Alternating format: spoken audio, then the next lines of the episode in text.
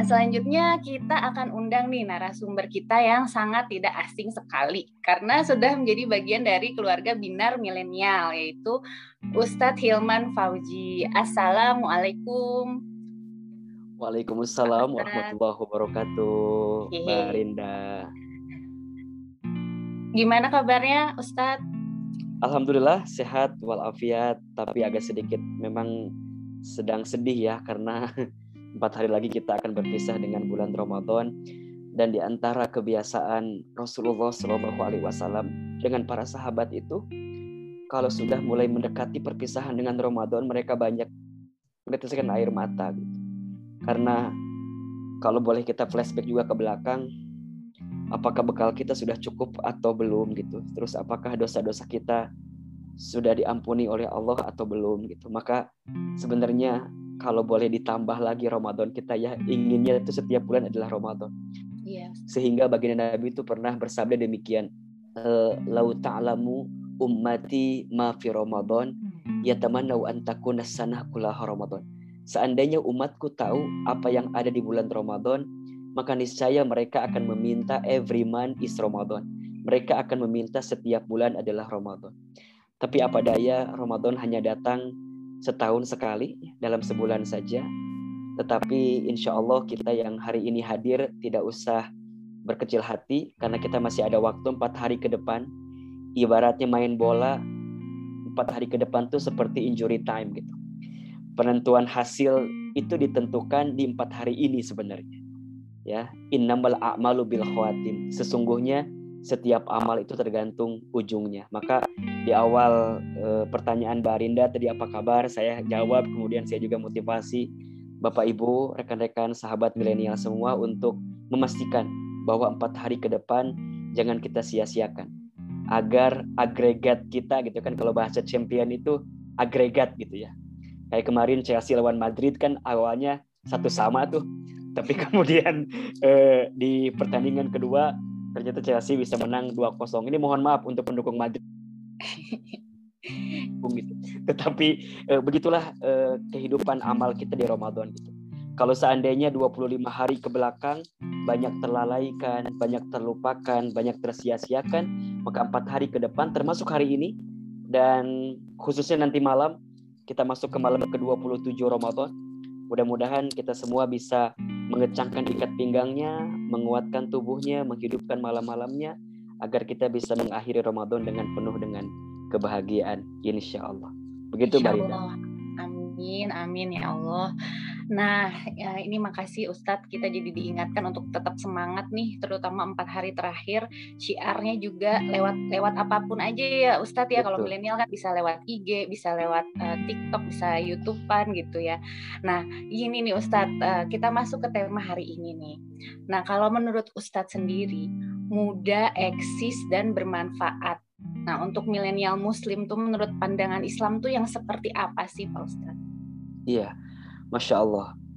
Uh, bicara tentang anak muda, sebenarnya usia muda itu adalah usia yang tak lekang oleh waktu, tak tak lekang oleh zaman ya. Artinya menarik untuk senantiasa dibahas. Mungkin di awal ini saya ingin sedikit uh, flashback kepada sejarah dari uh, peradaban Islam. Gitu.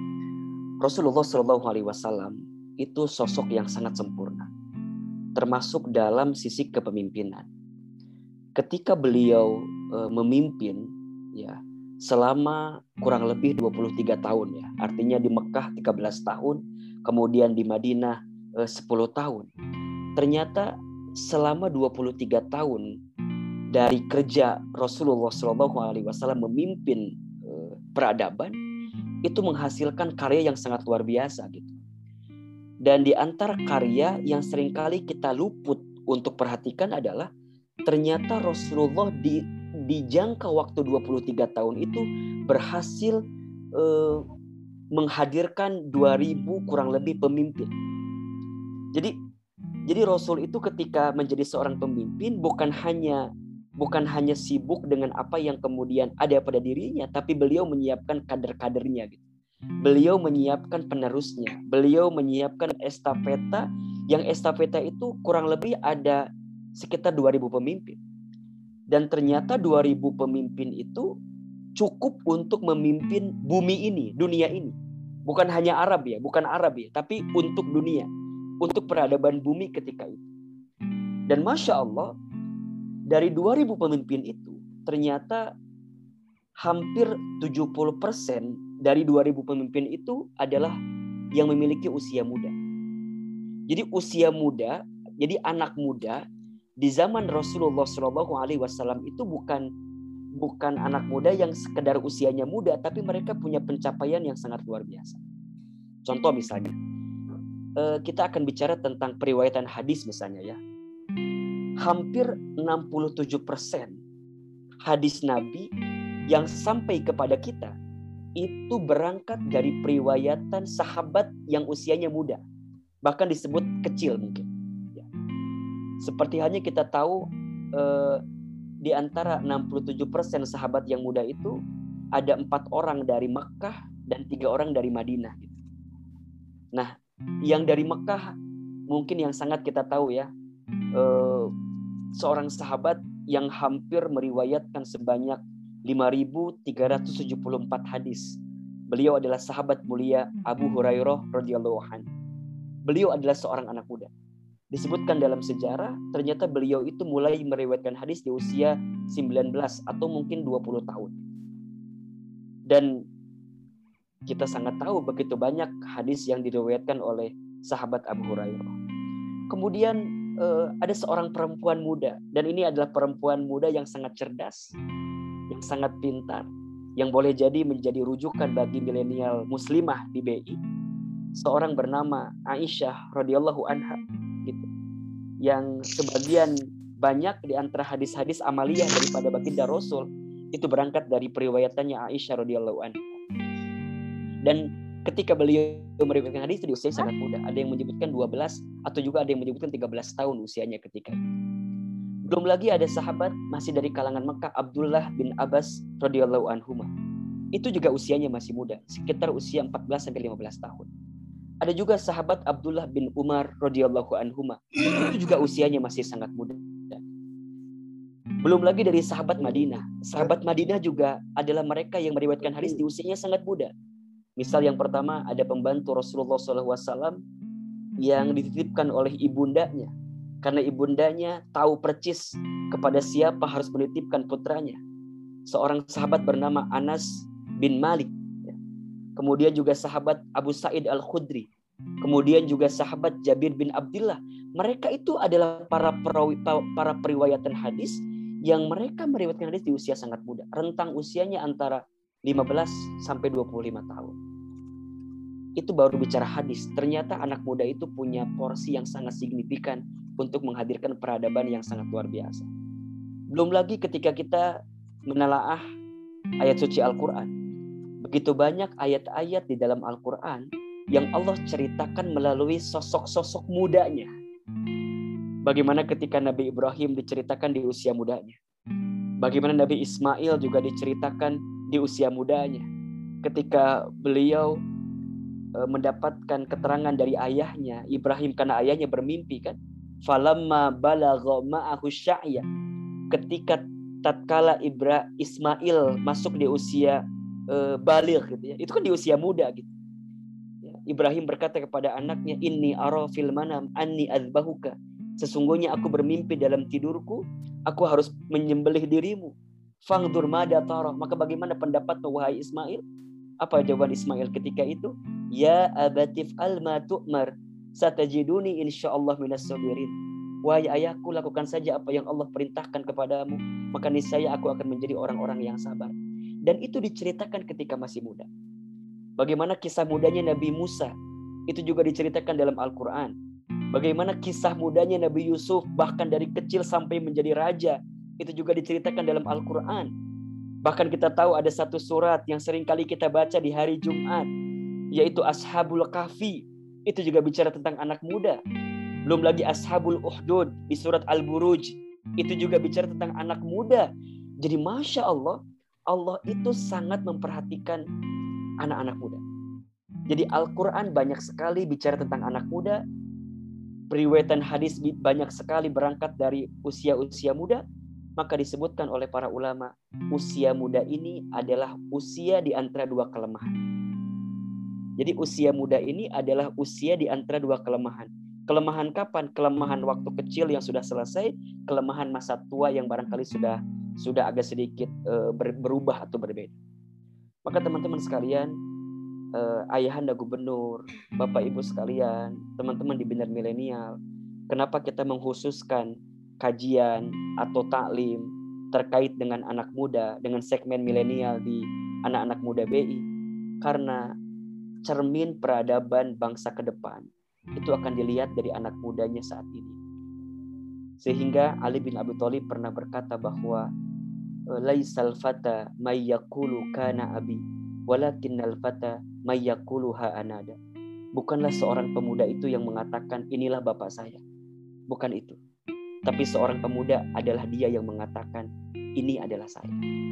Nah, teman-teman sekalian, bicara tentang anak muda, tentu ini adalah eh, pembicaraan yang tidak akan pernah ada habisnya. Dan tentu kita semua harus punya perhatian khusus kepada anak-anak muda kita. Harus punya perhatian khusus untuk teman-teman milenial kita. Maka saya di Bogor, Barinda dan teman-teman sekalian, kita juga membangun komunitas anak-anak muda teman hijrah di Bogor. Karena saya paham sekali bahwa bagaimana keadaan kita ke depan itu tergantung anak-anak muda. Termasuk bagaimana Bank Indonesia ke depan tergantung bagaimana anak-anak milenialnya hari ini, termasuk anak-anak mudanya hari ini.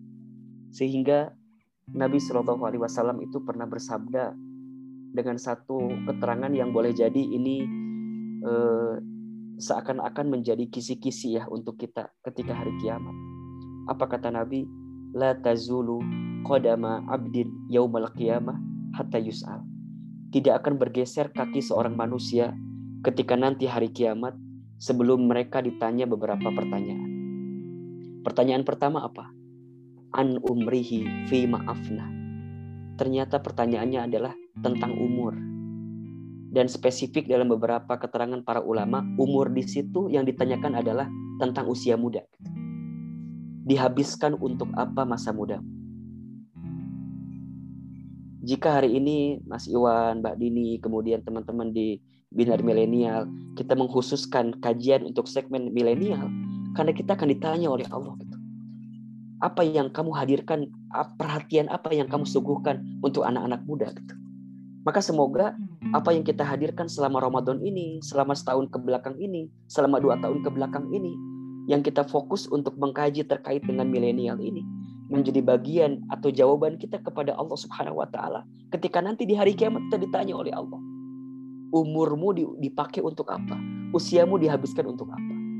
Pertanyaan kedua bertanya tentang wa'an ilmihi fi ma'fa'ala. Ilmu diamalkan untuk apa? Pertanyaan ketiga ditanya tentang harta wa'an malihi min aina iktasaba wa fi ma'anfaqa. Tentang hartanya didapatkan dari mana dan dibelanjakan ke mana. Sampai yang keempat wa'an jismihi fi ma'abla. Tentang fisiknya digunakan untuk apa?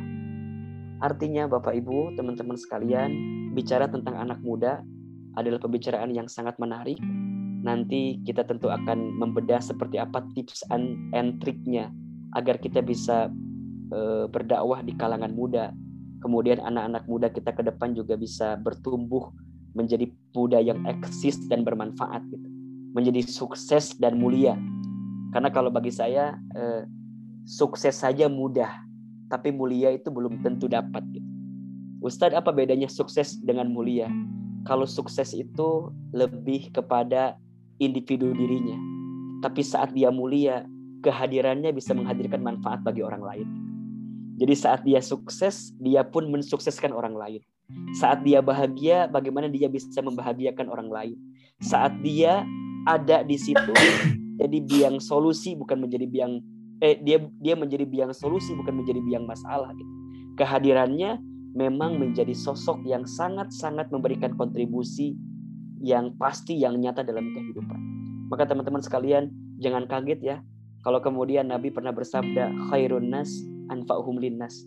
Sebaik-baiknya manusia adalah yang paling bermanfaat bagi orang lain. Bukan yang dalam tanda kutip bukan yang paling baik eh, apa namanya dalam konteks ibadah ritualnya semata gitu tapi yang paling bermanfaat bagi orang lain.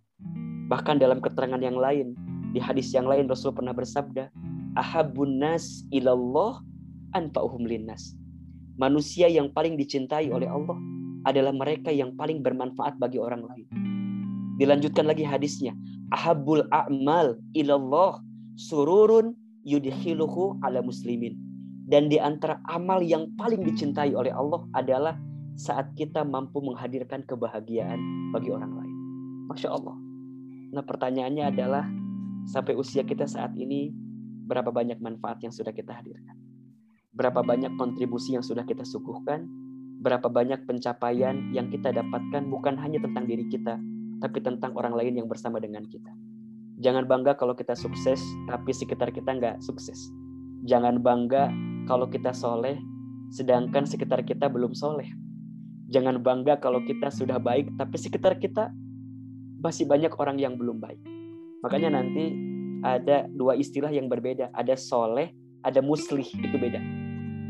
Ya, ada soleh, ada muslih. Bedanya apa? Kalau soleh fokus ke pribadinya saja, tapi kalau muslih dia soleh dan kehadiran dia bisa menyolehkan orang lain. Nah itulah yang kemarin kita hadirkan di Kilau, itulah yang kita hadirkan di Persona, bahwa ketika teman-teman mendapatkan ilmu, bukan hanya pinter sendirian, tapi kita ingin juga mengajak orang lain bertumbuh dengan apa yang bisa kita sampaikan. Bukan hanya masuk surga sendirian, karena surga terlalu besar untuk sendirian. Ya, Ustaz, surga kap, kaplingnya itu kegedean kalau buat sendirian. Masuk surga itu enaknya rame-rame. Masuk surga itu enaknya bareng-bareng ya nggak apa-apa mungkin kelas kita beda-beda gitu ya nggak apa-apa yang penting masuk surga lah eh, di halaman Maksudnya pun masalah ya Ustadz ya. ya yang penting kita bisa masuk surga itulah yang sering kami hadirkan bahwa kebaikan itu akan menjadi kebiasaan bahkan menjadi jika kita menghadirkannya secara keseluruhan. Itu barangkali di awal Mbak Rinda untuk memotivasi kita di awal Siap Ustadz, uh, subhanallah ya Ustadz anak muda tuh ternyata zaman dulu tuh memiliki peran yang signifikan banget dalam peradaban dan juga sejarah Islam. Terus apa yang dilakukan sama Rasulullah SAW juga benar-benar sama seperti pimpinan kita nih ayahanda. Jadi mau melahirkan generasi-generasi mudanya gitu. Mungkin tahun lalu apa pada saat masa Rasulullah itu 2000-an ya. Nah, ini dari ayahanda pasti akan terus menerus nih apalagi tadi Ustadz mengingatkan nih dihabiskan untuk apa masa muda jadi kayak kepikiran itu aduh apa ya harus melakukan sesuatu nih kayaknya jangan sampai kita baik sendiri tapi sekitar kita juga nggak ikut baik. Nah uh, bicara tentang muda eksis dan bermanfaat nih, ini sepertinya kita udah uh, kedatangan nih couples yang inspiratif apa bisa kita sapa ya nih ada Mas Dimas Seto dan Mbak Dini Aminarti. Apakah sudah hadir? Assalamualaikum warahmatullahi wabarakatuh. Masya Allah. Wow, waalaikumsalam warahmatullahi wabarakatuh. Alhamdulillah. ya, Mas Dimas, apa kabar? Baik, baik. Apa baik, alhamdulillah. Qadarullah, ini kita memang lagi apa ya sudah memasuki 10 malam terakhir ya dari awal. Qadarullah eh, kami juga eh, di rumah Quran Musawarah gitu ya. Jadi memang setiap hari alhamdulillah sih izin Allah baru tidur jam tujuh setengah delapan Ustaz. Iya iya. Mohon maaf Mas Dimas, makasih. Ah Mbak Dini. Wah alhamdulillah ada Mbak Dini. Assalamualaikum Mbak Dini. Ya Allah mohon maaf ya sebelumnya untuk semuanya karena keterlambatan kita. mohon diberikan uzur karena memang uh, habis itikaf. Siap, alhamdulillah yang penting sudah hadir dan siap untuk menginspirasi ini hari ini di talk show kita. Nah, mungkin kita bisa langsung tanya-tanya nih ke Mbak Dini dan juga Mas Dimas. Uh, terutama saya pengen tahu ini sih terkait dengan kajian musyawarah nih. Uh, apa sih yang ada di balik apa ya yang menginspirasi kenapa bikin kajian musyawarah ini gitu? Boleh nggak dikenalin dulu apa kajian musyawarah itu apa sih? Terus apa yang melatar belakangi membentuk kajian musyawarah? Mungkin bisa diceritakan Mas Dimas sama Mbak Dini. Ya Bismillahirrahmanirrahim. Ya kalau bicara kajian musyawarah sebetulnya sama seperti kajian-kajian yang ada di lingkungan kita seperti teman-teman juga punya kajian di lingkungan kantor atau keluarga. Sama karena kalau musyawarah memang dilandaskan uh, keinginan yang besar dari teman-teman untuk belajar khususnya teman-teman PKS ini ya kita lah buat tadinya untuk tetap menjaga silaturahim tapi kita tidak hanya untuk menjaga silaturahim tapi gimana ya siap kita kumpul-kumpul ada ilmu yang bisa kita dapat. Ya alhamdulillah di sini ada uh, Ustadz Hilman yang beliau bersedia juga menjadi uh, pembimbing atau pembina di musyawarah. Ya dari situ awalnya di tahun 2011 2012 ya ya alhamdulillah sampai sampai saat ini uh, semakin berkembang tidak hanya sebatas kajian tapi karena kemauan apa keinginan teman-teman semakin besar untuk belajar kita pengenlah buat uh, suatu apa ya uh, kegiatan yang bisa menginspirasi banyak orang. Tidak hanya belajar untuk diri kita sendiri tapi mengajak orang ke arah lebih baik kegiatan sosialnya kah atau kegiatan muamalahnya lah gitu. Jadi memang kan kita ini fokus di tiga pilar ya di musyawarah ada baitullah, baitul mal dan baitul muamalah. Seperti itu. Tapi sebelumnya Oh iya, punten nih Mas Dimas, ini saya juga mau menyampaikan nih ada ayahanda Gubernur Bank Indonesia, Bapak Peri Warjio. Mungkin tadi belum sempat uh, ketemu di depan, Oh iya, mohon maaf sebelumnya Bapak, Masya Allah atas keterlambatan kami. Ya Qadarullah. Selamat. Terima kasih banyak Bapak. Ya terima kasih Mas Dimas sama Mbak Dini ya, Matur nuwun terima ya, kasih. Ya. Saya juga baru bangun soalnya juga. Sudah biasa lah kalau kalau malam-malam terakhir ya. memang ya biasanya sih nggak bagus ya habis habis subuh tidur lah. Tapi karena semalam nggak tidur ya seperti itu ya nyuri-nyuri tidur ya beberapa jam di pagi. sangat understand dan terima kasih nih sharing dengan uh, eh, BI nih anak-anakku uh, eh, BI milenial juga ini juga asuhan dari uh, Ustadz Hilman Fauzi yang saya titipkan untuk pengganti-pengganti ayahanda di depan lah seperti itu. Bagaimana menjadi pemimpin Bank Indonesia yang yang tidak hanya profesional tapi spiritual. Bahasanya sekarang ya uh, sukses uh, tapi bahagia itu. Karena saya juga nggak mau sukses tapi sedih lah gitu loh seperti itu. Bahagia di keluarga di rumah maupun bahagia di kantor itu sebenarnya kenapa saya tongrongin terus lah ya anda nih. Capeknya ngantuknya kayak apa tapi kalau ketemu Rinda anak-anak itu rasanya maknyes gitu loh. Ketemu ketemu anak-anak yang insya Allah soleh solehah dan akan menggantikan ayah anda nanti sebagai pemimpin pemimpin uh, eh, BI maupun pemimpin uh, Bank Indonesia sebagai khalifah yang insya Allah rahmatan lil amin. Ya monggo sharing-sharing. Nanti kalau anu ya kita bisa jamaah BI Melina sama jamaahnya Mas Dimas bisa saling saling uh, cross uh, cross sharing lah seperti itu ya. Terima kasih Mas Dimas dan Mbak Dini ya. Siap Ayahanda Mangga Mas Dimas dan Mbak Dini bisa dilanjutkan lagi. Iya, uh, uh, melanjuti tadi ya dari uh, tiga pilar itu, ya alhamdulillah sekarang uh, musyawarah juga uh, kita baru alhamdulillah kemarin tanggal uh, 4 uh, April kita buat rumah Quran musyawarah. Rumah Quran ini sebetulnya hmm, uh, tidak hanya menjadi tempat menjembatani untuk untuk adik-adik kita di seluruh Indonesia yang ingin menjadi penghafal Quran, tapi tempat ini juga menjadi tempat belajar untuk teman-teman musyawarah.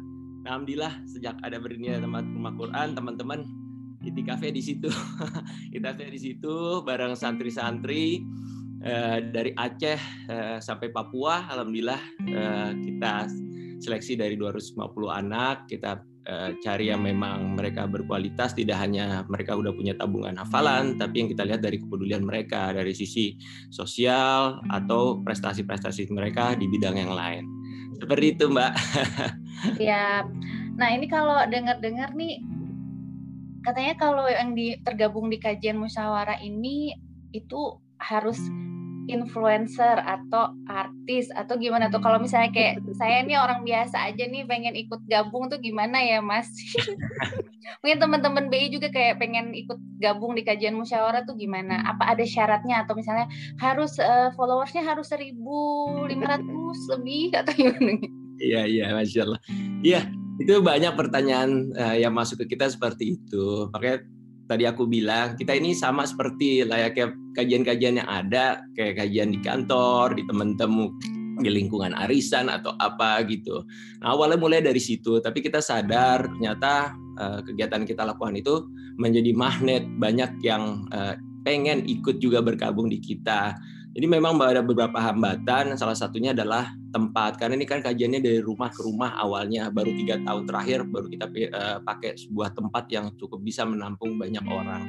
Tapi kalau dibilang dalam pekerja seni juga tidak juga gitu, karena suara itu sebetulnya 20% cuma teman-teman di dunia seni sisanya itu orang-orang yang punya pengaruh di lingkungannya. Memang kita fokuskan seperti itu, atau mereka sebuah pimpinan di perusahaan, apa sebuah pimpinan di komunitas, atau orang-orang yang berprestasi di bidang olahraga. Jadi semua orang bidang yang memang mereka punya uh, apa ya berpengaruh lah di lingkungan dengan harapannya, dengan mereka ikut belajar sama-sama sama kita, akhirnya mereka bisa membawa pengaruh untuk ke lingkungannya. Dari ibaratnya selalu apa ibaratnya uh, apa uh, jadi kayak uh, chain gitu ya jadi bersambung jadi kebaikan dari Mas Dimas dan Mbak Dini terus menyebar juga ke yang lain jadi yang lain ikut juga menyebar kebaikan gitu jadi uh, seperti apa, itu mungkin ya Mas Dimas maksudnya. apalagi kan kita sekarang ada kajian online ya karena kajian online itu kita juga uh, umumkan di media sosial kita di YouTube nah itu kan bisa di apa di apa orang banyak orang bisa ikut lah ya bisa ikut uh, partisipasi di dalamnya. Tapi memang kadang-kadang mm, yang dimaksud itu kadang ada juga yang pengen ikut offline. Nah offline itu sebetulnya sebelum pandemi kita buat setahun dua kali tablik akbar. Kita pakai masjid di situlah untuk silaturahim untuk semua orang yang pengen uh, ikut uh, di musyawarah bisa terlibat. Beberapa kali kita uh, kajian uh, uh, Ustadz Adi Hidayat di situ ya alhamdulillah itu sempat berjalan udah 2 sampai tiga tahun seperti itu. Nah, kodurullah pandemi ya semua itu berubah menjadi online. Seperti itu. Jadi salah sih sebetulnya mungkin kalau dibilang khusus kerja seni apa Jadi teman-teman BI bisa gabung nih ya. Mbak Dini sama Mas Dimas Insya Allah, Insya Allah nanti kita buat kajian bersama Ustadz Ilman ya Ustadz ya. Siap. Sebelum Ramadan kita berapa kali gitu Ustadz bareng guru kita nih Ustadz. Iya, siap. Nah ini kan juga sebenarnya Ustadz Hilman juga sama ya. Jadi uh, bergerak juga terutama untuk yang muda-muda nih. Banyak banget kan di teman hijrah, asyakinah muslimah, terus ada juga hijrah finansial. Ini jadi uh, ini kedua, ketiga nih, ketiga narasumber kita tuh benar-benar inspiratif pagi ini Nah, pasti kan di di setiap uh, apa ya gerakan syiar ini yang untuk kebaikan ini ada aja kan tantangannya gitu.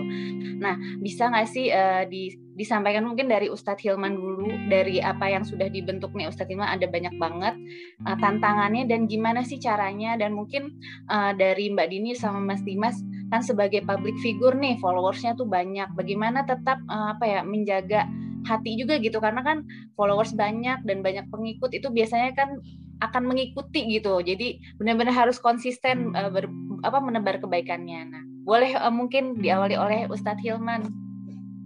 Iya. Uh, sebelum menjawab, saya senang banget ini bisa ketemu Mas Dimas Mbak Dini lagi. Udah lama juga nggak ketemu langsung. Yang baru sampai kormanya ke rumah, alhamdulillah. sama sama ini kalau boleh sedikit promo ini baju yang saya kenakan juga produknya di Andy Dimas dan Dini juga. jadi jadi makasih banyak dan alhamdulillah Mas Dimas eh, sangat rutin juga telepon kita ngobrol gitu ya. Eh, meminta juga gimana masukan terkait dengan rumah musyawarah yang kemarin rumah Quran. Saya senang sekali karena saya melihat juga di sosmed eh, sudah berdaya, sudah digunakan dengan baik. Mudah-mudahan bisa komat terus Mas Dimas, Badini dan teman-teman di musyawarah. Iya, bicara tentang tantangan dakwah pasti akan ada, apalagi di kalangan milenial ya, di kalangan muda gitu. Nah, kalau saya sih melihat awalnya setiap kita itu kan pasti akan ada titik yang namanya kegelisahan dalam hidup ya, atau kekosongan dalam hidup lah. Nah, titik itulah yang kemudian menjadi awal kita akan kita harus hadirkan kajian-kajian di kalangan milenial gitu. Sebagaimana kita lelah dalam berbuat kebaikan, suka ada lelahnya gitu dalam berbuat kebaikan maka sebenarnya juga anak-anak muda itu kalau kemudian mereka terpeleset gitu untuk berbuat keburukan mereka juga akan ada masa lelahnya dalam berbuat buruk itu gitu akan ada lelahnya dalam berbuat maksiat itu sehingga kita bisa masuk di di saat itu gitu di kondisi itu sehingga nanti yang harus kita hadirkan adalah kepekaan kita menghadirkan tema-tema atau isu-isu yang memang dibutuhkan oleh mereka. Saya tidak menyampaikan apa yang saya ingin sampaikan, tapi saya menyampaikan apa yang anak-anak muda butuhkan. Gitu. Jadi ketika kita mengisi kajian atau menyiapkan talim, bukan bukan menyampaikan apa yang hanya ingin Ahilman sampaikan saja, tapi saya mencoba menganalisa gitu. Tim kami di teman hijrah menganalisa kira-kira apa sih yang dibutuhkan oleh anak-anak muda, anak-anak milenial. Nah, setelah kami analisa memang biasanya ada di tiga ada di tiga tema utama sih biasanya. Yang pertama temanya tentang love ya, tentang cinta gitu.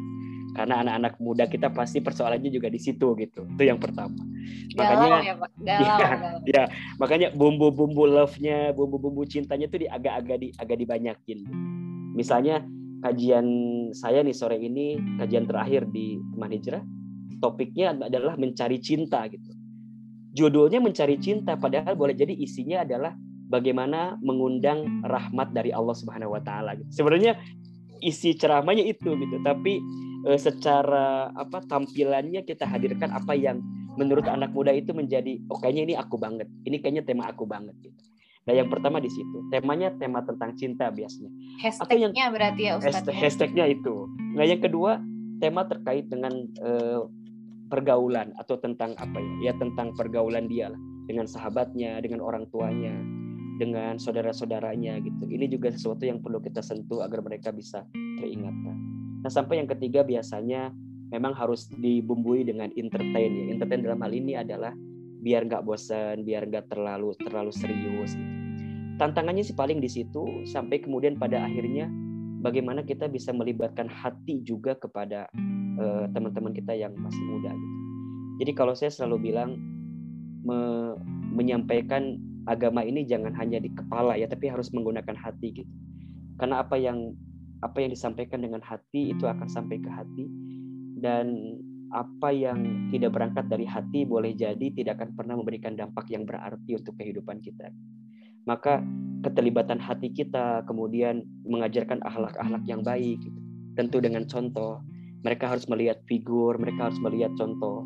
Saya sering kali menempatkan diri kalau di depan teman-teman saya itu bukan bukan sebagai ustadz ya tapi saya lebih senang mereka memanggil kami dengan kakak gitu ya atau AA karena saya yang saya rasakan sekarang itu kayak di kajian teman hijrah ya. Ketika saya bicara tuh mereka bukan lagi bukan lagi kayak nungguin ustadz ceramah tapi kayak nungguin seorang kakaknya lagi nasehatin adik-adiknya gitu. Jadi udah kayak begitu. Bahkan kami sering kali merenung perasaan yang saya sampaikan tuh ini tuh udah gitu tapi mereka tetap aja gitu ya bisa bisa menangkap itu. Karena yang saya rasakan dan juga teman-teman analisa ketika ditanya saya itu datang ke kajian teman hijrah hanya ingin mendengarkan nasihat dari kakak saya gitu. Dari dari AA saya kepada saya sebagai adiknya sehingga di ujungnya kita sering kali diakhiri dengan doa muhasabah mereka bisa nangis bareng ternyata bagi anak muda bisa nangis dalam berdoa itu sesuatu yang sangat mahal gitu. Bisa bisa meneteskan air mata yang boleh jadi mungkin mereka susah untuk bisa mendapatkan momen itu. Dan mereka bisa dapatkan di kajian kita itu cukup cukup nendang bahkan ketika kita bikin survei apa yang dirindukan dari kajian teman hijrah. Jawabannya itu doa dan muhasabah Ustaz Hilman. Jadi jadi karena kalau bicara kajian boleh jadi di Google, YouTube juga banyak kan. Kita mau mau nyari apa mau nyari apa hari ini tuh banyak banget gitu. Tapi sentuhan hati, sentuhan kolbu itu yang barangkali sulit untuk mereka dapatkan. Maka harus ada yang dirindukan. Ya. Harus ada yang dirindukan. Nah, pendekatan kita untuk kekeluargaan, engagement, dengan teman-teman apa dengan teman-teman milenial itu sangat dibutuhkan. Maka saya sepakat dengan program kita yang sekarang sedang digalakan ya, body to body itu. Memang dakwah ke milenial itu nggak bisa eh, dalam artian tablik akbar gitu ya. Ya boleh jadi yang nempel satu dua gitu, tapi akan lebih signifikan kalau kita person to person gitu. Bicaranya dari hati ke hati, ajak orang ngomong, ajak orang ngobrol. Karena begitu banyak di antara teman kita yang mungkin nggak bisa mencurahkan di saat banyak orang gitu mereka sedang punya masalah sendiri, mereka punya masalah sendiri, dan mereka butuh sharing kepada orang yang tepat di saat itu. Makanya kenapa kami menyebutnya teman ya, teman hijrah gitu, karena saya merasa setiap orang tuh butuh teman gitu. Setiap orang tuh butuh seseorang yang bisa membersamai dia dalam kebaikan. Karena kata Nabi, jika ada seseorang yang berjalan di satu tempat jika dia tidak memiliki teman sama seperti halnya berjalan seseorang di malam hari yang siap-siap diterkam oleh serigala malam yang begitu buas gitu. Nah sama dengan kita, kalau kita berjalan dalam kebaikan, tapi kita nggak punya teman yang seirama, yang sefrekuensi, biasanya kita akan mudah terpatahkan dalam semangat itu. Makanya sekarang cari teman, ya teman hidup boleh itu. jadi Amin. kalau yang jadi kalau yang belum nikah Saya cari tagih teman. ini janjinya Ustadz nih. ya, jadi kalau yang belum punya teman, cari teman hidup ya. Kalau yang sudah punya teman hidup, jangan cari teman hidup lagi, cari teman sahabat yang bareng-bareng gitu ya. Kemudian di milenial cari teman lagi. Dan kita harus punya teman yang seperti itu. Saya yakin jika pendekatan dakwahnya seperti itu, insya Allah akan akan menghadirkan kebaikan. Dan dan yang paling penting begini ya, dakwah itu tidak dituntut perubahan. Jadi gini maksud saya, saat kita berdakwah, kita tidak diberikan tugas untuk merubah orang lain. Kalau kalau kita berdakwah terbebani dengan merubah orang lain, maka kita akan capek dalam dakwah. Dakwah itu artinya mengajak, menyeru, menyampaikan, mempengaruhi. Ada empat. Da'a yad'u dakwatan. Jadi dakwah itu ada empat maknanya. Menyeru, mengajak, menyampaikan, mempengaruhi. Bukan merubah. Karena merubah itu adalah hak prerogatifnya Allah Subhanahu wa taala.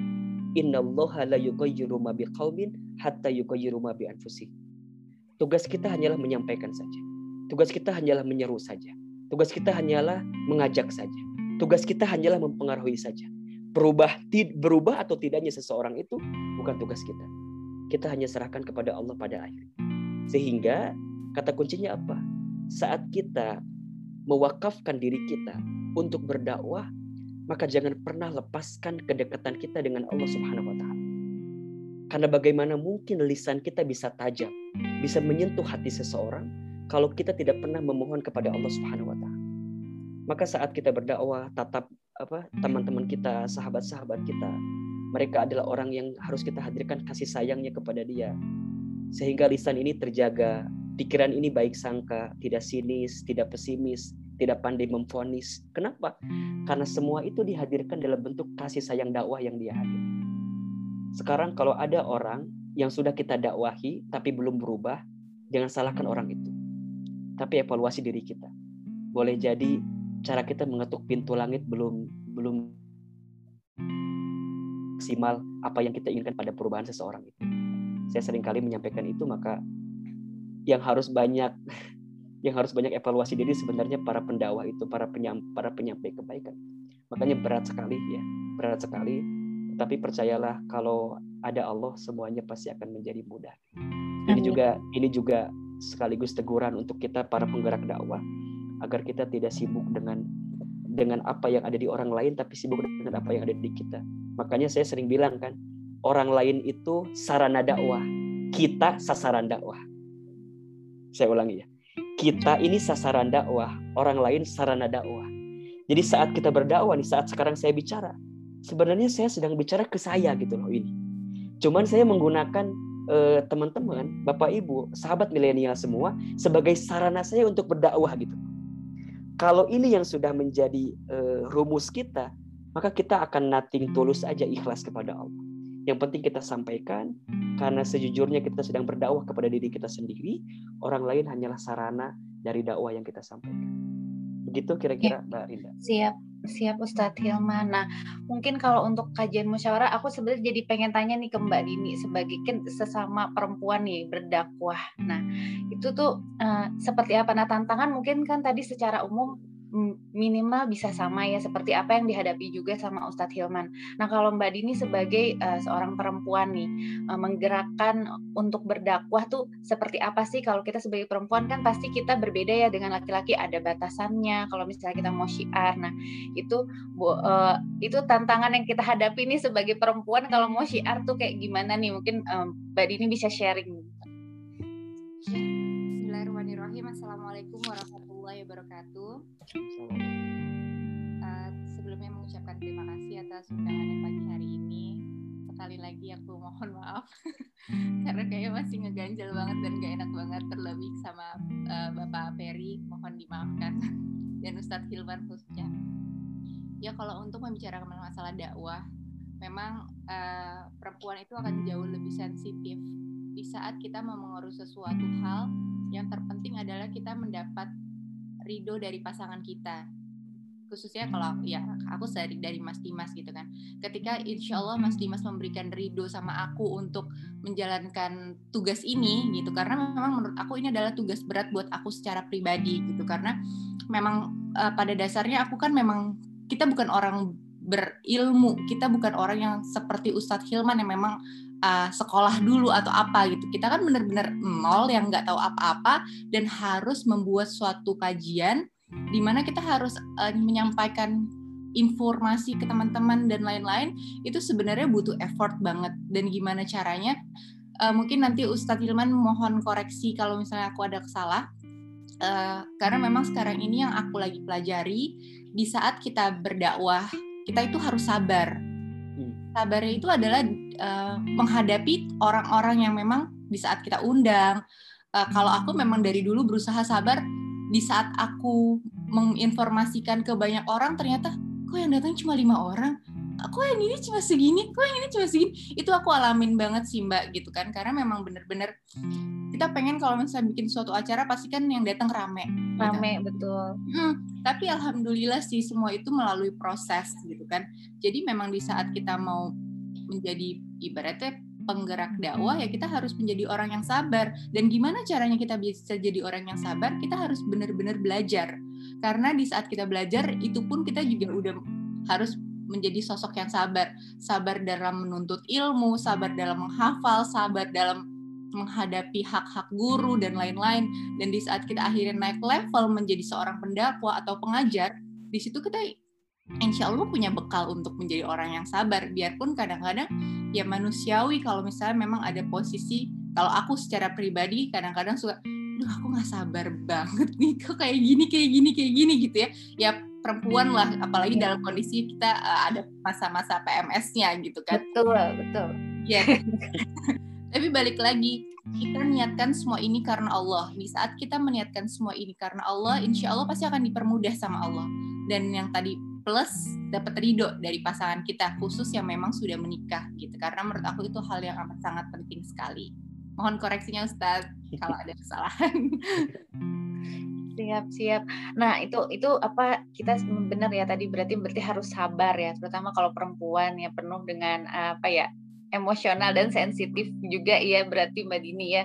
Terus kan kadang kita suka berharap uh, ya itu tadi ngundang teman atau ngajakin teman uh, melakukan suatu kebaikan. Oh ternyata kok nggak ada yang komen ya gitu misalnya. kok nggak ada yang datang. Nah, uh, nah mungkin ini saya juga pengen ini kan uh, program-programnya di kajian musyawarah saya lihat banyak banget nih.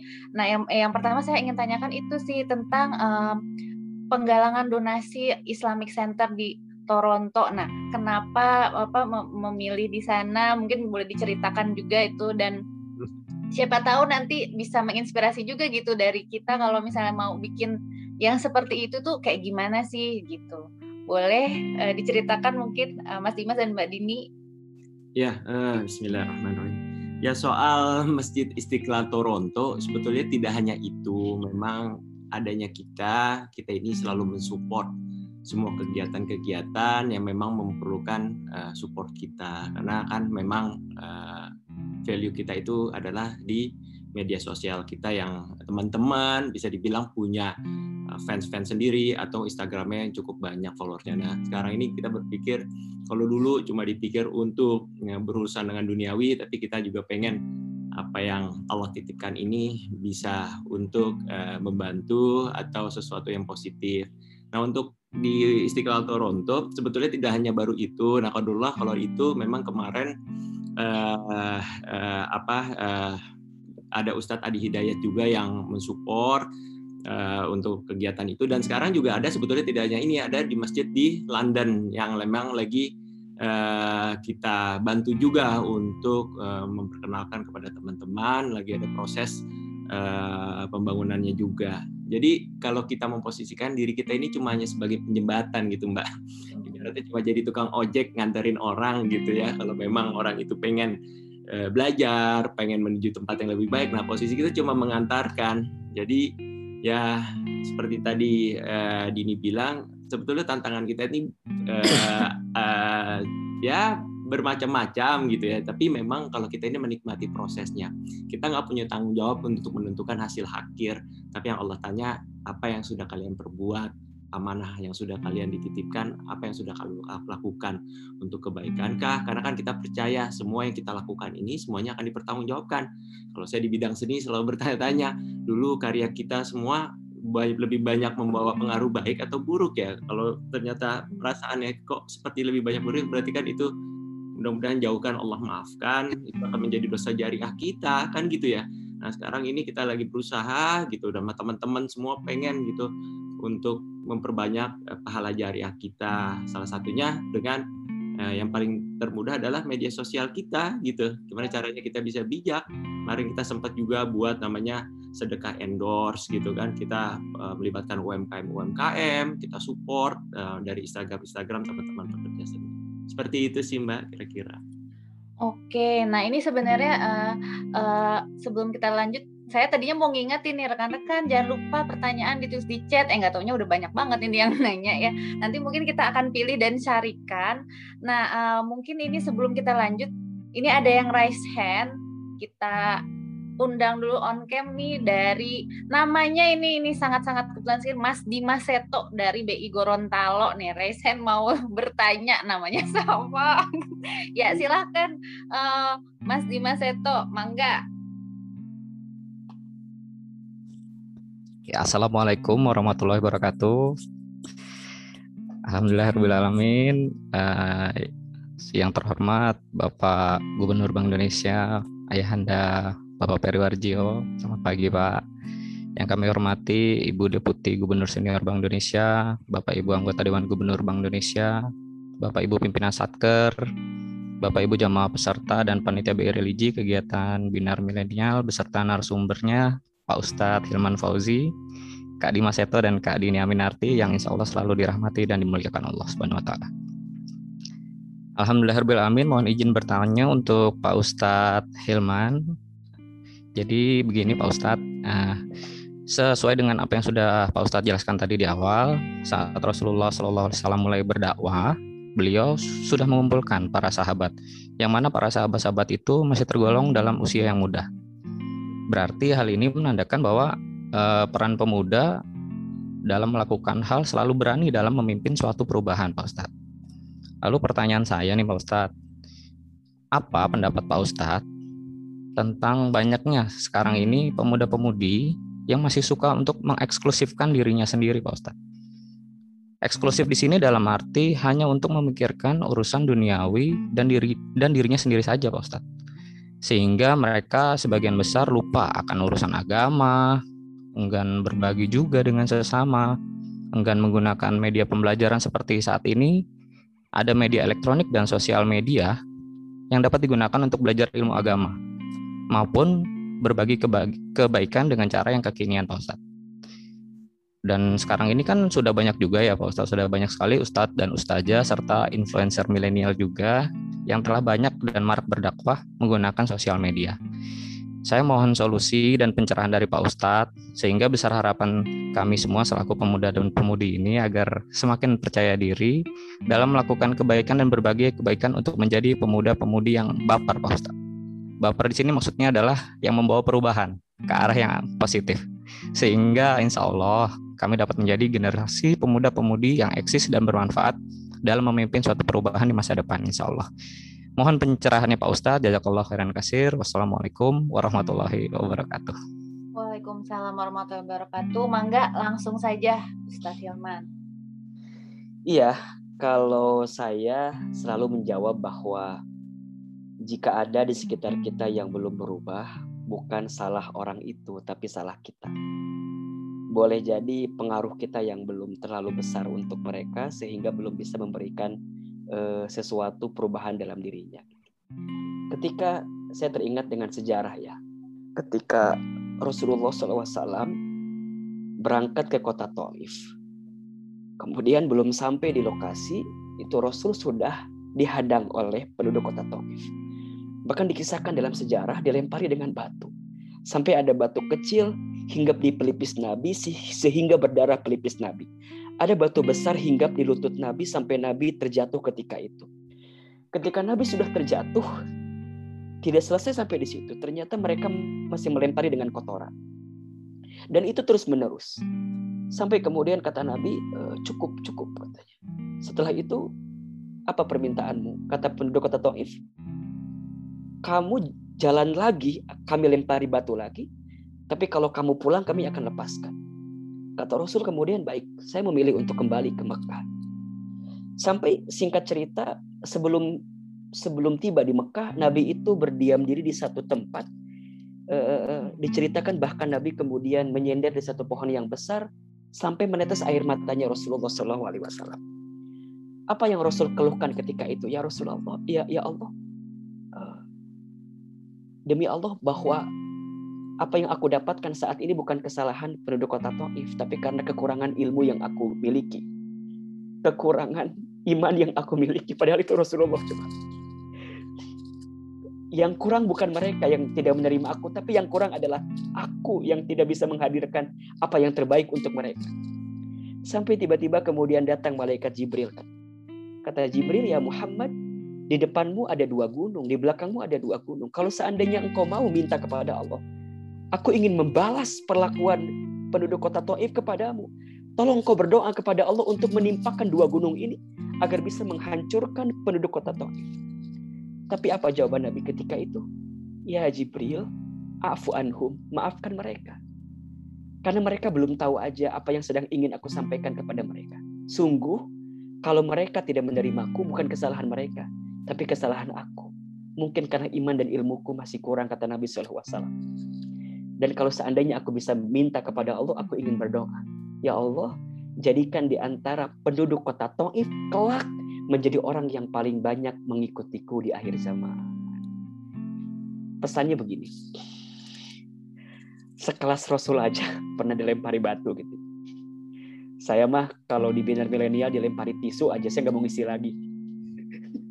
Jangan kan dilempari batu, saya dilempari tisu aja saya cukup. Pak Iwan, Mbak Dini saya cukup ya. Saya nggak usah ngisi lagi di BNI. Coba coba bayangkan bagaimana keadaan kita kalau ada di posisi Rasulullah SAW tapi yang Rasul keluarkan apa? Doa terbaik di saat itu. Saya ingin bilang begini. Kadang perubahan kepada seseorang itu tidak lantas harus jadi di hari itu. Gitu ya. Yang penting kita usaha terus, jalan terus, ikhtiar terus. Biarkan nanti hasilnya Allah yang mengendalikannya gitu. Maka ada satu quote yang bagus nih boleh jadi status di sosial media lah. apa-apa. Jika kita berdoa belum dikabulkan di waktu yang cepat, maka Allah akan kabulkan di waktu yang tepat jika kita berdakwah belum berhasil di waktu yang cepat, maka Allah akan hadiahkan hasilnya di waktu yang tepat. Apa yang hari ini yang hari ini kita lakukan di Binar Milenial mungkin gak, lang, langsung menghadirkan perubahan saat ini. Gak langsung semua milenial BI ikut ngaji gitu semua. Mungkin mungkin gak bisa begitu. Tapi percayalah bahwa tanaman-tanaman tanaman-tanaman yang kita tanam saat ini itu akan menjadi uh, tumbuhan yang kelak akan bertumbuh di waktu yang akan datang. Kita nggak pernah tahu.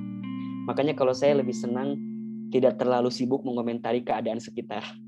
Apa pun yang mereka lakukan hari ini, biarkan itu menjadi bagian yang mungkin mereka pengen eksplorasi hari ini. Tapi apa yang bisa kita lakukan hari ini, itulah yang kita lakukan hari ini. Hanya tugas kita doakan mereka. Kemudian yang kedua juga doakan diri kita agar kemudian kita nggak juga nggak terpleset. Karena kadang-kadang kalau kita punya lima teman, tiganya ke kiri, duanya ke kanan, kita ikut ke mana nih? kadang ketiga kan kita ikut kiri aja lah gak enak sama yang lain kadang-kadang ada bahasa solidaritas gitu solid dalam kemaksiatan kadang-kadang kita ngikut juga karena nggak enakan gitu nah hal ini juga perlu perlu berarti sebenarnya yang perlu dikuatkan siapa kita sehingga ada satu doa yang mungkin boleh teman-teman amalkan. Doa ini adalah doa agar kita bisa bertahan di dalam keistiqomahan lah istilahnya. Surat Ali Imran ayat 8 Doanya surat Ali Imran ayat 8 berbunyi Rabbana la tuzigh qulubana ba'da id hadaitana wa hab lana min ladunka rahmah innaka antal wahhab. Rabbana ya Tuhan kami la tuzigh qulubana jangan condongkan hati kami jangan sesatkan hati kami ba'da id hadaitana setelah engkau hidayahkan kami setelah engkau beri hidayah kepada kami wahab lana min ladunka rahmah dan karuniakanlah di sisimu kasih sayang kepada kami. Innaka antal wahab. sesungguhnya engkau adalah maha pemberi karunia. Ingat teman-teman sekalian, apa yang membuat kita hari ini berubah bukan karena kita, bukan karena kita, tapi karena rahmat Allah Subhanahu wa taala. Artinya jika hari ini kita sudah mendapatkan rahmat, jemput rahmat itu, dapatkan rahmat itu agar kemudian bisa menjadi dini ya, bisa menjadi agamaku yang kemudian mengarahkan kepada kebaikan dalam kehidupanku.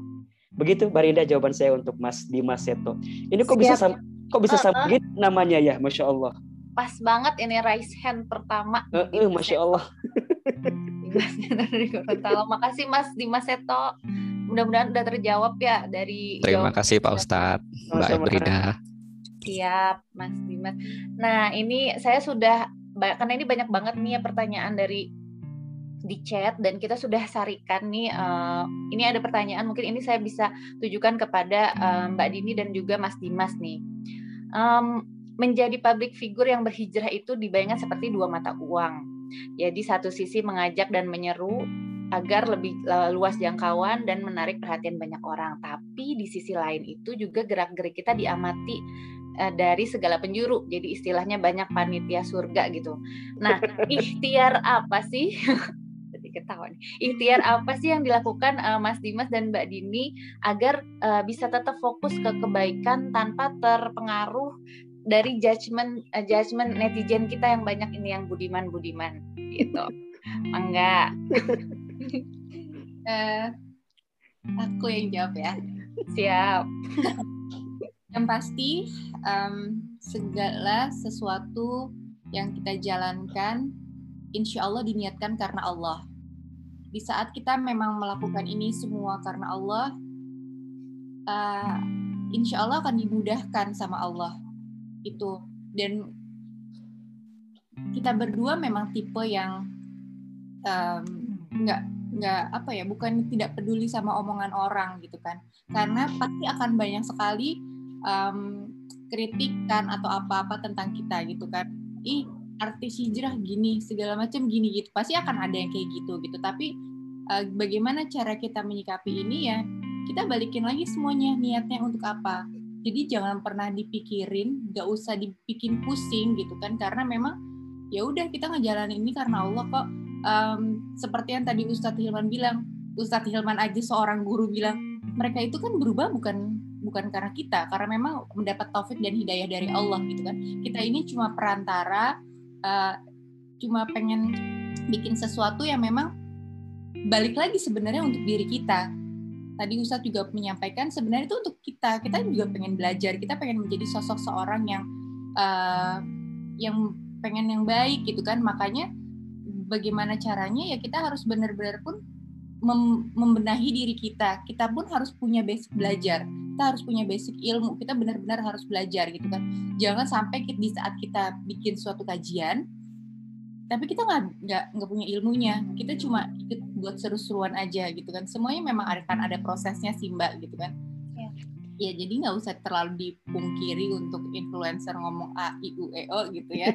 Manusia tapi memang manusiawi mungkin tapi alhamdulillah kalau di kita berdua netizen kita masya allah banget sih gitu kan nggak pernah uh, berkomentar macam-macam. Netizennya budiman ya Mbak ya. Iya, masya Allah banget, baik banget gitu kan. Dan memang satu lagi yang harus diperhatikan adalah bagaimana caranya tadi Ustadz juga sampaikan kita memberikan contoh yang baik untuk uh, para netizen ini. Jangan jangan akhirnya uh, membuat sesuatu yang blunder dan harus segala sesuatu yang mau dilakukan itu harus benar-benar dipikirin. Aku aja kadang-kadang kalau mau posting sesuatu aku nanya dulu sama Mas Dimas, gimana? Kalimatnya jangan gitu gitu kan. Pokoknya benar-benar harus ada diskusi dan memang bikin sesuatu yang bukannya pencitraan tapi kita menjaga menjaga hati kita dan juga khususnya menjaga hati para netizen. Karena di saat mereka hatinya udah nggak baik mereka ngomong jelek jelek jelek jelek jelek itu kan yang nggak bagus mereka juga gitu kan. Apalagi sampai di komen itu jadi berantem itu juga nggak bagus gitu kan. Itu kan jadi gara-gara kita mereka berantem gitu. Itu kan pertanggung jawabannya kan di kita. Apa yang udah kita tulis bikin orang berantem nanti dosanya di kita juga gitu. Jadi benar-benar harus dipikirkan dengan baik dalam menjalankan segala sesuatunya. Mungkin itu nggak tahu kalau Mas Dimas mau nambahin. Cukup ya. Cukup. Mas Dimas nggak nambahin nih Iya. Kayaknya tadi Netizennya ya. sama berarti netizennya Mas Dimas sama Mbak Dini. Iya, iya. Jadi memang semuanya itu ya kembali lagi niatnya gitu ya. Tapi memang manusiawi dulu dulu kita juga seperti itu gitu. Jadi sekarang ini sebetulnya yang kita rasakan jangan semangatnya aja yang besar tapi yang terpenting adalah gimana juga kita semangat belajar untuk memperkuat fondasi kita kan gitu. Kalau misalnya kita belajar kita tahu ilmunya mungkin hal-hal itu bukan sesuatu yang menjadi utama atau kita anggap pusing gitu kan. Kan sekali sekali lagi niat kita itu kan eh, apa pengen membuat sesuatu bukan pengen dapat pujian dari manusia. Kalau kita masih ketergantungan sama manusia kita akan kecewa. Lelah kita tidak dihargai. Eh, apa ibaratnya keberadaan kita eh, mungkin dilihat mungkin malah eh, kurang bermanfaat kan kayak gitu. Tapi kalau kita melakukan itu nawitunya karena Allah kita menikmati proses ini ya insya Allah apa pun yang terjadi insya Allah kita selalu diberikan kesabaran selalu istiqomah mohon doanya gitu. Karena kalau menurut aku tugas ini untuk tugas untuk berdakwah itu tugas semua orang. Tidak hanya di guru-guru kita seperti Ustaz Tilman tapi tugas juga untuk teman-teman semua gitu yang ada di sini atau kami khususnya di teman-teman pekerja seni ya insya Allah uh, uh, kalau gitu kalau kita bisa bersinergi berkolaborasi untuk kebaikan rasanya akan lebih dirasakan oleh umat seperti itu. Insya Allah. Ya. Insya Allah amin. Mudah-mudahan Mbak Rinda saya ya. nyambung ya nyambung ya Boleh, nambahin baik, ya. baik ini ini karena bagus pertanyaannya. Teman-teman sekalian memang eh, keikhlasan itu menjadi kunci dalam setiap amal ya. Kita tidak akan bisa mendapatkan pahala apa pun dalam beramal kalau kita nggak ikhlas. Ikhlas itu artinya adalah menghilangkan kemelekatan hati saat bersandar kepada manusia gitu. Jadi udah pokoknya mah kita mah jalan aja bismillah aja. Karena ada istilah ya jangan terlalu berharap kepada manusia katanya. Berharap kepada manusia itu adalah patah hati yang disengaja. Jika ingin bahagia berharapnya sama Allah saja gitu. Nah apalagi berharap sama netizen yang gak kenal sama kita. Yang cuma lihat kita di sosial media saja. Pasti akan capek. Ini yang pertama. Jadi kata kuncinya adalah diamkan saja karena pada akhirnya air akan mengalir ke tempatnya masing-masing gitu. Ya sudah, diamin aja, biarin aja. Itu yang pertama. Nah, yang kedua ini kata kuncinya. Teman-teman penggerak dakwah, termasuk kita semua. Kita itu pasti akan diuji bukan orang bukan oleh orang yang paling jauh dari kita, tapi malah kita ini akan diuji oleh orang yang sangat dekat dengan kita. Ini ujiannya. Jadi kalau teman-teman nih eh, penggerak dakwah misalnya di milenial gitu ya di BI, kadang-kadang ujiannya bukan bukan di departemen lain, boleh jadi di departemen kita sendiri gitu, di orang-orang kita sendiri. Jadi ya jangan kaget, jangan kaget karena para nabi pun juga ujiannya orang-orang terdekat. Nabi Adam diuji oleh istrinya pertama kali kan, kemudian anaknya Khobil Habil. Nabi Nuh diuji oleh istrinya, Kemudian Asia diuji juga oleh apa namanya oleh suaminya Firaun. Kemudian juga Nabi Ibrahim diuji oleh ayahnya. Nabi Musa juga diuji oleh ayahnya. Begitupun terus sampai ke bawah-bawah. Nabi Muhammad Shallallahu Alaihi Wasallam pun diuji oleh paman-pamannya kan. Abu Jahal itu kan pamannya Rasulullah gitu. Ya, orang yang terdekat dengan Rasulullah gitu. Jadi siapa kita? Nabi bukan, Rasul bukan, surga belum jelas, hisab masih menegangkan, amal masih sedikit, dosa masih banyak. Kemudian gak mau diuji, hello kita ini siapa gitu makanya apalagi teman-teman binar milenial Ustadz ini gimana? Ya udah gitu emang begitu adanya. Hanya balik lagi kalau kita sudah nancepin fokus kita niat kita maka Bismillah apa pun yang akan terjadi itu menjadi sesuatu yang biasa aja. Makanya kalau jawaban anak-anak sekarang tuh biasalah gitu ya. Iya betul. biasalah. kalau, kalau ada orang yang gimana gimana ya biasalah semua akan berhenti pada pada waktunya gitu. Mudah-mudahan eh, tadi bagus sekali Mbak Dini, Mas Dimas ngasih insight sama kita bahwa balikin lagi ke Allah, balikin lagi ke Allah, ikhlasin lagi diri kita. Termasuk acara binar kita di Ramadan ini, Masya Allah ya Pak Iwan, Mbak Dini eh, berjalan dengan Alhamdulillah penuh dengan kebaikan, dengan kehusuan. Tapi ingat, balikin lagi semua ke Allah. Kalau bukan ini semua karena Allah belum tentu ini semua terjadi. Termasuk pertemuan kita pagi ini. Mbak Dini, Mas Dimas, saya gitu ya bisa ketemu uh, kalau bukan karena Allah belum tentu kita bisa menghadirkan ini semua. Jadi kalau sudah karena Allah hidup tuh enak banget, enak banget, nikmat banget. Dan percayalah bahwa kita tidak akan dihisab dengan omongan orang lain, apalagi komentar netizen. Kita akan dihisab oleh Allah dari sikap kita terhadap netizen itu. Saya pernah bilang bahwa kalau banyak orang yang menyakiti hati kita dengan ucapannya, ingat tangan ini tidak akan bisa mampu untuk membungkam mulut-mulut semuanya. Saat kita disakiti, tangan ini hanya cukup menengadahkan kedua telapak tangan, berdoa kepada Allah, biarkan Allah yang meluruskan hati kita. Mengapa Allah ciptakan tangan dua? Karena kalau ciptakan sepuluh mungkin kita akan membungkam banyak omongan orang lain. Tapi Allah ciptakan tangan dua agar dengan tangan dua ini kita banyak berdoa memohon kepada Allah Subhanahu wa taala. Wallahu a'lam bishawab. Siap.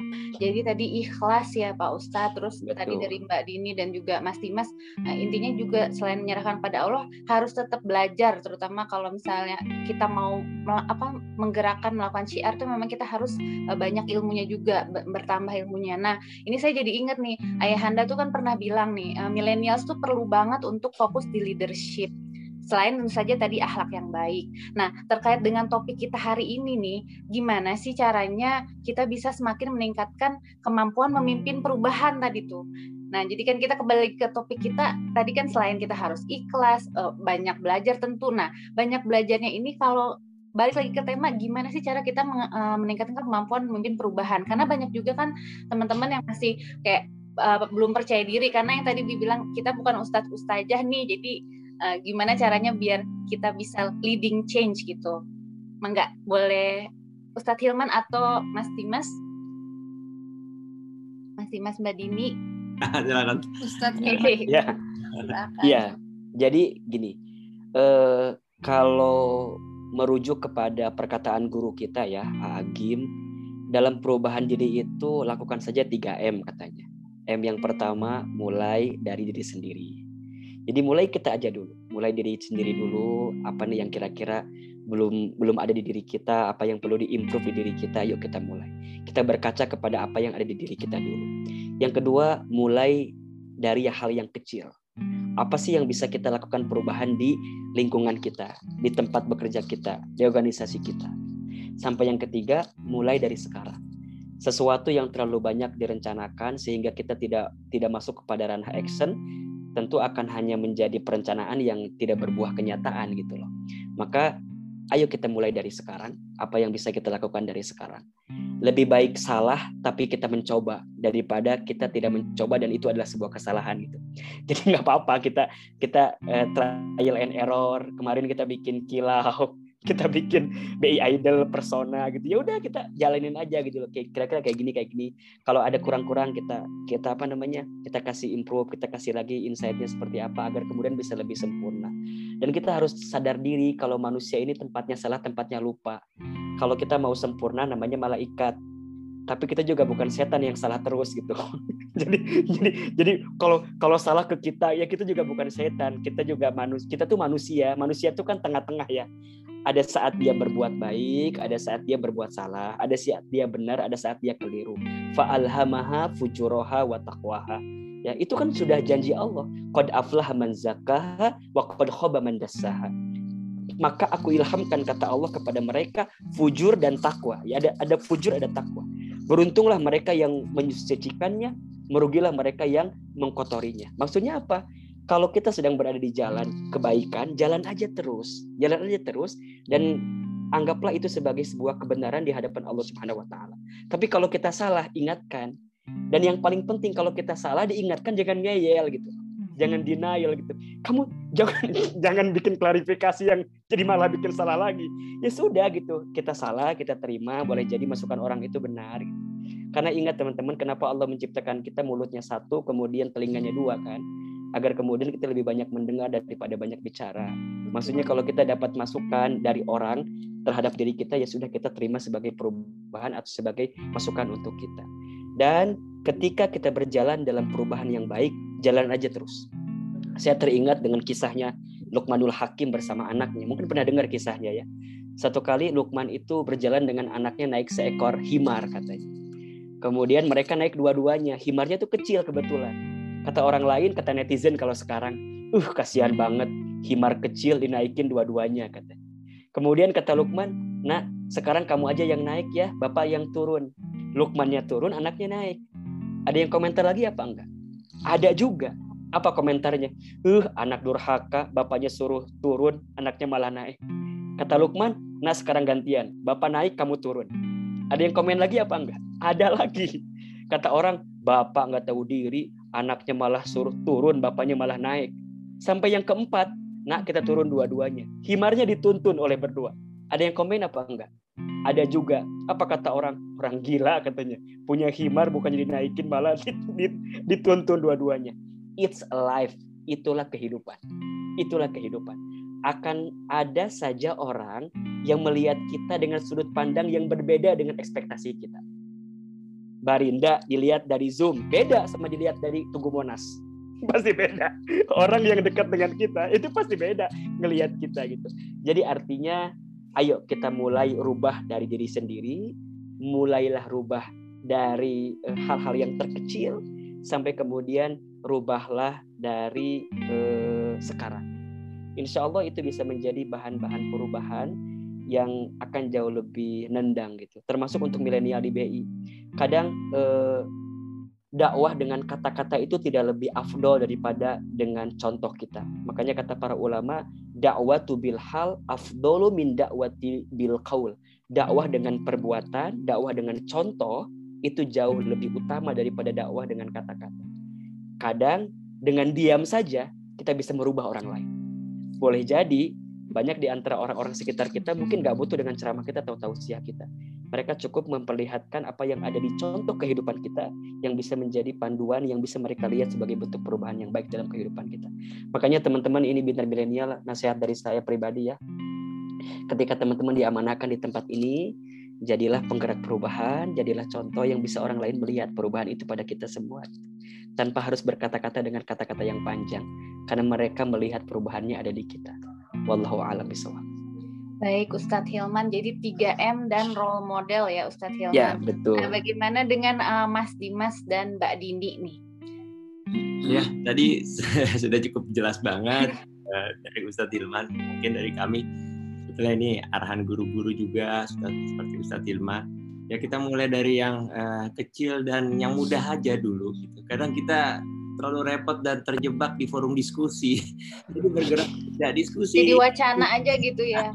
iya, jadi jangan terjebak di diskusi apa yang bisa kita lakukan dari yang kecil, dari yang mudah. Jalankan saja dulu gitu.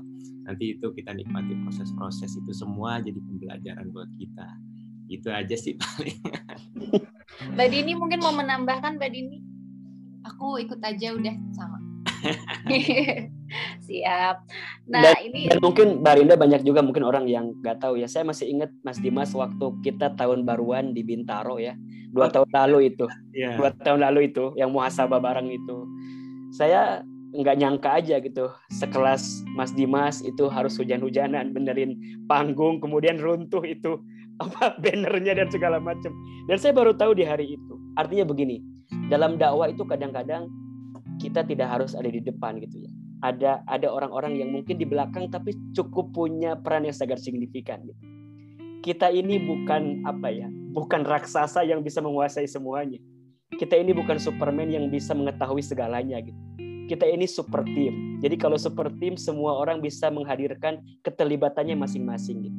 Nah, sekarang teman-teman yang bisa berkontribusi pada bagian A ya sudah di situ tapi all out di situ yang B silakan di B yang C silakan di C dan percayalah boleh jadi nih hari ini kita bikin kajian binar.